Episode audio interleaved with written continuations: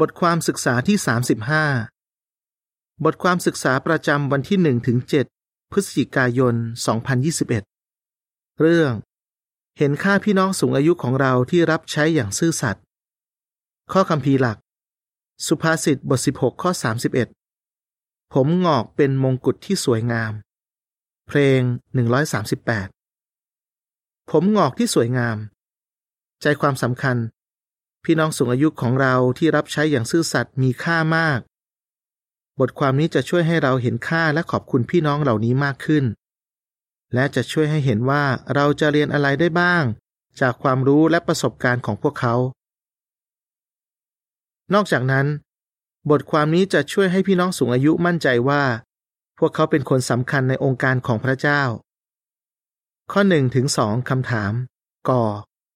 เราควรมองพี่น้องสูงอายุที่รับใช้อย่างซื่อสัตย์อย่างไง ขอ เราจะตอบคำถามอะไรในบทความนี้ เพชรที่ยังไม่ได้เจรไนจะไม่ส่องประกายแวววาว คนที่เห็นอาจจะคิดว่ามันเป็นแค่หิน แล้วก็เดินผ่านไปเฉยๆ โดยไม่รู้เลยว่ามันเป็นเพชรที่มีค่ามาก พี่น้องสูงอายุที่รับใช้อย่างซื่อสัตย์ก็เป็นเหมือนเพชรที่มีค่า คัมภีร์ไบเบิลเปรียบผมงอกของพวกเขาว่าเป็นเหมือนกับมงกุฎ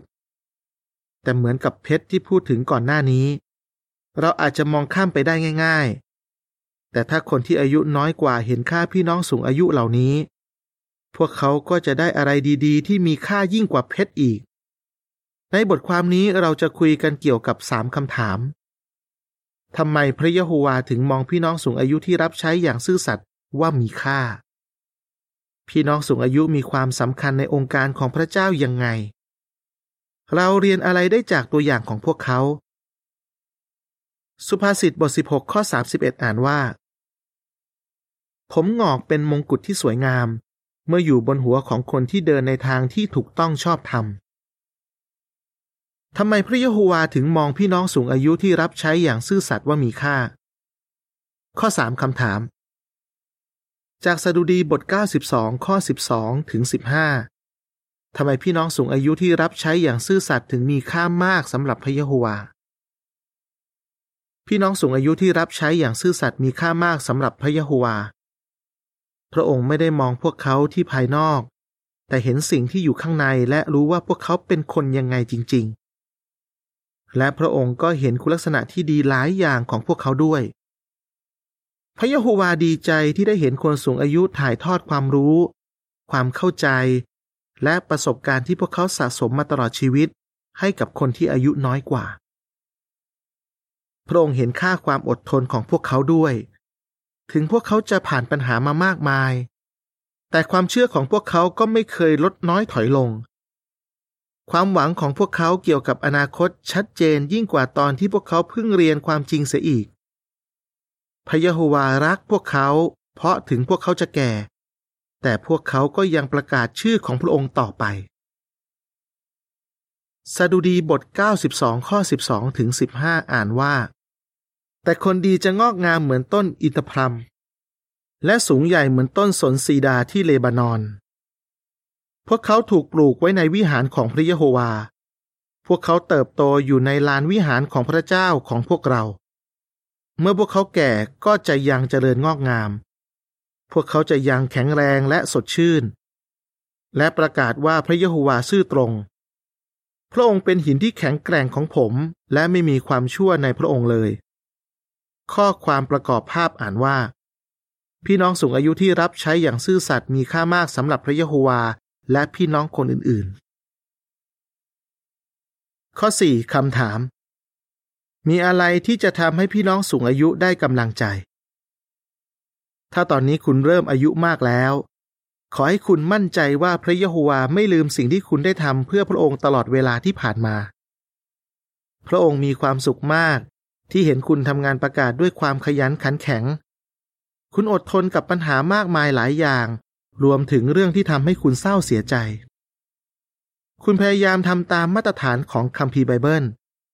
คุณรับผิดชอบงานหลายอย่างในองค์การ และยังฝึกคนอื่นด้วย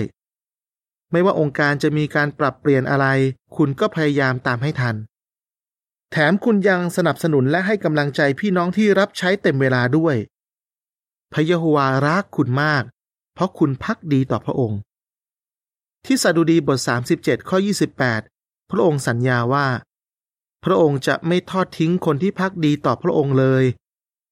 และที่อิสยาห์บท 46 ข้อ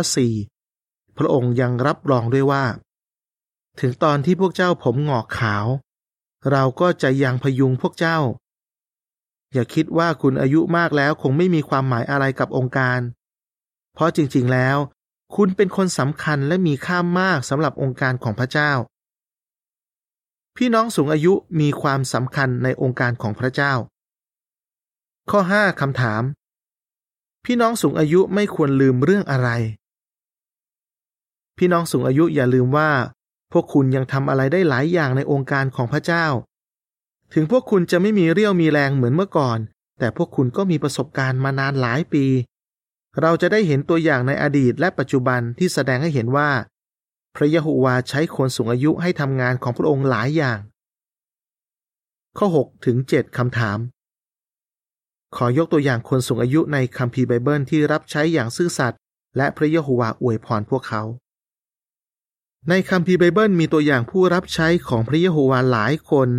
ที่รับใช้พระองค์อย่างซื่อสัตย์และกระตือรือร้น แม้แต่ตอนที่พวกเขาอายุมากแล้ว อย่างเช่น โมเสสน่าจะอายุประมาณ 80 แล้วตอนที่เขาเริ่มเป็นผู้พยากรณ์ของพระเยโฮวา และเป็นผู้นำชาติอิสราเอล ระยะโฮวายังใช้ดาเนียนให้เป็นผู้พยากรณ์ทั้งๆทที่เขาอายุ 90 กว่าแล้ว นอกจากนั้น ยังมีอัครสาวกยอนที่น่าจะอายุมากกว่า 90 ตอนที่เขาได้รับการดลใจให้เขียนหนังสือวิวรณ์มีผู้รับใช้ที่ซื่อสัตย์ของพระเยโฮวาอีกหลายคนด้วยที่ไม่เป็นที่รู้จักเท่าไหร่ และก็อาจจะถูกมองข้ามได้ง่าย แต่พระเยโฮวาสนใจและให้รางวัลพวกเขา ตัวอย่างเช่น ซิเมโอนเป็นคนที่เชื่อฟังและเลื่อมใสพระเจ้า ถึงคัมภีร์ไบเบิลจะพูดถึงเขาแค่นิดเดียว แต่พระเยโฮวารู้จักเขาดี และให้สิทธิพิเศษกับเขาโดยให้เห็นพระเยซูตอนเป็นทารก และให้เขาพยากรณ์เกี่ยวกับท่านและมารี ลองคิดถึงผู้พยากรณ์หญิงอันนาด้วย ถึงเธอจะอายุ 84 แล้ว แต่เธอมาที่วิหารเสมอไม่เคยขาด เพราะเธอไปที่วิหารเป็นประจำ พระยะโฮวาเลยให้รางวัลกับเธอ เธอได้มีโอกาสเห็นพระเยซูตอนที่เป็นทารก ทั้งซิเมโอนและอันนามีค่ามากสำหรับพระยะโฮวา ข้อ8ถึง9คำถาม พี่น้องที่เป็นไม้ยังทำอะไรต่อไปได้ ในปัจจุบันพี่น้องที่สูงอายุก็เป็นตัวอย่างที่ดีให้กับพี่น้องที่อายุน้อยกว่าด้วย ให้เรามาดูประสบการณ์ของพี่น้องโลอิสดีเดอร์ ตอนที่เธอเริ่มเป็นพลเนีพิเศษที่แคนาดา เธออายุแค่ 21 เอง หลังจากนั้นเธอกับจอห์นสามีของเธอก็ทำงานเดินหมวดด้วยกันเป็นเวลาหลายปี แล้วทั้งสองคนก็ได้ไปรับใช้ที่เบเทน และอยู่ที่นั่นมากกว่า 20 ปี พอโลอิสอายุ 58 เธอกับจอห์นก็ถูกมอบหมายให้ย้ายไปที่ยูเครน พวกเขาทำยังไง พวกเขาคิดว่าตัวเองแก่เกินที่จะย้ายไปรับใช้ต่างประเทศไหม ไม่ พวกเขาเต็มใจที่จะย้ายไปที่นั่น แล้วจอห์นก็ถูกแต่งตั้งให้เป็นคณะกรรมการสาขา หลังจากนั้นเจ็ดปีจอห์นก็เสียชีวิต แต่โลอิสตัดสินใจที่จะรับใช้ที่นั่นต่อ ตอนนี้เธออายุ 81 แล้ว เธอยังคงรับใช้พระยะโฮวาอย่างซื่อสัตย์ที่เบเทนยูเครน และทุกคนที่นั่นรักเธอมาก พี่น้องหญิงที่เคยมีสามีที่มีหน้าที่รับผิดชอบเยอะในองค์การเหมือนโลอิส อาจถูกมองข้ามและไม่ได้รับความสนใจมากเท่ากับตอนที่สามีของเธอยังมีชีวิตอยู่ แต่จริงๆ แล้วพี่น้องเหล่านี้มีค่ามาก พระยะโฮวาเห็นค่าพี่น้องหญิงที่เคยสนับสนุนสามีของเธอมาหลายปี และตอนนี้ก็ยังรับใช้อย่างซื่อสัตย์อยู่ นอกจากนั้น พวกเธอยังให้กำลังใจพี่น้องที่อายุน้อยกว่าด้วย ข้อความประกอบภาพอ่านว่า ถึงตอนนี้พี่น้องโลอิสจะอายุ 80 กว่าแล้ว แต่ก็ยังรับใช้พระยะโฮวาอย่างซื่อสัตย์ข้อ 10คำถาม พี่น้องโทนี่เป็นตัวอย่างที่ดียังไงบ้าง ถึงพี่น้องของเราหลายคนจะอยู่ในศูนย์ดูแลผู้สูงอายุ แต่พวกเขาก็ยังมีค่ามาก ตัวอย่างเช่น มีพี่น้องของเราคนหนึ่งที่ชื่อโทนี่ เขารับบัพติศมาที่รัฐเพนซิลเวเนีย ประเทศสหรัฐอเมริกาในเดือนสิงหาคม ปี 1942 ตอนนั้นเขาอายุ 20 หลังจากนั้นไม่นานเขาก็ต้องติดคุกสองปีครึ่ง เพราะรักษาความเป็นกลาง เขากับฮินดาภรรยาเลี้ยงลูกสองคนให้โตขึ้นมารับใช้พระยะโฮวา ในช่วงเวลาหลายปีพี่น้องโทนี่ทำหน้าที่รับผิดชอบหลายอย่าง เขาเคยรับใช้เป็นผู้ดูแลผู้เป็นประธานมาสามประชาคม และเป็นผู้ดูแลการประชุมหมวด เขายังเคยนำการประชุมและนำการศึกษาหลายรายที่คุกด้วย ตอนนี้พี่น้องโทนี่อายุ 98 แล้ว ถึงเขาจะอยู่ในศูนย์ดูแลผู้สูงอายุ แต่เขาก็ยังไม่หยุดรับใช้พระยะโฮวา เขาพยายามรับใช้กับพี่น้องในประชาคมมากที่สุดเท่าที่ทำได้ ข้อ 11คำถาม เราจะแสดงยังไงว่าเราเห็นค่าพี่น้องสูงอายุที่ไปไหนมาไหนเองไม่ได้ หรือต้องอยู่ในศูนย์ดูแลผู้สูงอายุ เราจะแสดงยังไงว่าเราเห็นค่าพี่น้องสูงอายุที่ไปไหนมาไหนเองไม่ได้ หรือต้องอยู่ในศูนย์ดูแลผู้สูงอายุ ผู้ดูแลจะพยายามช่วยพี่น้องเหล่านี้ ให้เข้าร่วมการประชุมและการประกาศมากที่สุดเท่าที่จะทำได้ ส่วนพวกเราก็อาจจะไปเยี่ยมหรือคุยกับพวกเขาทางโทรศัพท์ หรือวิดีโอคอลก็ได้ ถ้าในประชาคมเรามีพี่น้องสูงอายุที่อยู่ไกลจากประชาคม เราน่าจะเอาใจใส่พวกเขาเป็นพิเศษด้วย เพราะพวกเขาอาจถูกมองข้ามไปได้ง่าย ๆ นอกจากนั้นพี่น้องสูงอายุบางคนไม่ค่อยกล้า หรืออาจรู้สึกว่าไม่ค่อยเหมาะที่จะพูดเกี่ยวกับตัวเอง ถ้าเราพยายามให้เวลากับเขา คุยกับเขา ขอเขาเล่าให้ฟังว่าที่ผ่านมา เขามีความสุขมากแค่ไหนที่ได้อยู่ในองค์การของพระเยโฮวา เราก็จะได้ประโยชน์จากประสบการณ์ของพวกเขามาก ข้อ 12คำถาม ถ้าเราให้เวลากับพี่น้องสูงอายุ เราอาจรู้อะไรเกี่ยวกับพวกเขา ถ้าเราให้เวลากับพี่น้องสูงอายุ เราอาจเห็นว่ามีหลายคนในประชาคมที่มีประสบการณ์ดีๆ อย่างที่เราไม่เคยรู้มาก่อนก็ได้ พี่น้องหญิงที่ชื่อแฮร์เรียตรับใช้พระเยโฮวาอย่างซื่อสัตย์ในประชาคมที่รัฐนิวเจอร์ซีย์ประเทศสหรัฐอเมริกาเป็นเวลานานหลายสิบปี ต่อมาเธอย้ายไปอยู่กับลูกสาว พี่น้องในประชาคมใหม่ที่เธอย้ายไปพยายามคุยกับเธอ เลยได้มารู้ว่าเธอเป็นตัวอย่างที่ดีมากในเรื่องความเชื่อ และเรื่องของเธอก็ให้กำลังใจพวกเขามาก เธอเล่าให้พี่น้องฟังว่าเธอได้เรียนความจริงและเริ่มรับใช้ในช่วงปี 1925 ทุกครั้งที่เธอออกไปประกาศ เธอจะพกแปรงสีฟันไปด้วย เผื่อว่าเธอจะถูกจับเข้าคุก จริงๆ แล้วในปี 1933 เธอถูกจับเข้าคุกสองครั้ง และในแต่ละครั้ง เธอก็ต้องอยู่ในคุกหนึ่งอาทิตย์ ช่วงที่อยู่ในคุกสามีของเธอที่ไม่ได้เป็นพยานก็ช่วยดูแลลูกสามคน อย่างที่เราเห็นในประสบการณ์ของพี่น้องแฮร์เรียตเราควรให้เกียรติและเห็นค่าพี่น้องสูงอายุเหล่านี้ที่รับใช้อย่างซื่อสัตย์ข้อ 13คำถาม เราได้เรียนอะไรเกี่ยวกับพี่น้องสูงอายุในองค์การของพระเจ้า พี่น้องสูงอายุสำคัญมากสำหรับพระเยโฮวาและองค์การของพระองค์ พวกเขาได้เห็นมาเยอะมากว่าพระเยโฮวาดูแลพวกเขาและองค์การของพระองค์ยังไงบ้าง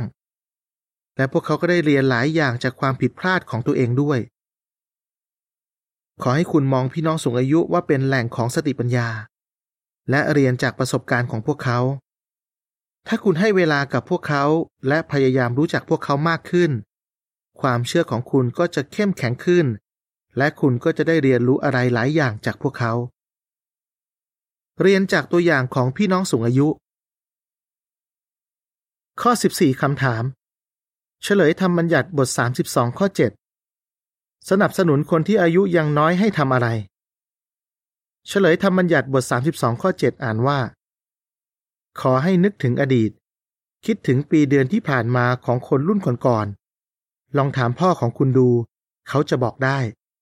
ถามพวกคนเฒ่าคนแก่ดู เขาจะเล่าให้ฟัง ให้คุณพยายามเข้าไปคุยกับพี่น้องสูงอายุ ถึงร่างกายของพวกเขาจะสุดโทมหูตาฝ้าฟาง เดินก็ช้า พูดก็ไม่ค่อยมีแรง แต่หัวใจของพวกเขายังหนุ่มยังสาวอยู่ และที่สำคัญพวกเขาได้สร้างชื่อเสียงดีกับพระเยโฮวา ให้จำไว้ว่าทำไมพระเยโฮวาถึงเห็นค่าพวกเขา ขอให้คุณแสดงความนับถือพวกเขาเสมอ และเป็นเหมือนกับเอลิชา ในวันสุดท้ายที่เขามีโอกาสได้อยู่กับเอลียา เขาไม่ยอมทิ้งเอลียาไปไหน เขาพูดถึงสามครั้งว่า ผมจะไม่ทิ้งท่านสองพงกษัตริย์บทสองข้อสองข้อสี่และหกข้อสิบห้าคำถาม เราจะถามอะไรพี่น้องสูงอายุได้บ้าง ให้คุณทำให้พี่น้องสูงอายุเห็นว่า คุณสนใจพวกเขาโดยถามเรื่องราวของพวกเขา เช่น ตอนคุณตาเป็นหนุ่ม อะไรทำให้ตามั่นใจว่านี่เป็นความจริง คุณยายเคยเจออะไรมาบ้างที่ทำให้ยายสนิทกับพระเยโฮวามากขึ้น อะไรทำให้ป้ากับลุงยังมีความสุขในการรับใช้พระเยโฮวาจนถึงทุกวันนี้ และพอพี่น้องสูงอายุเล่าเรื่องของเขา ก็ให้คุณตั้งใจฟังเขา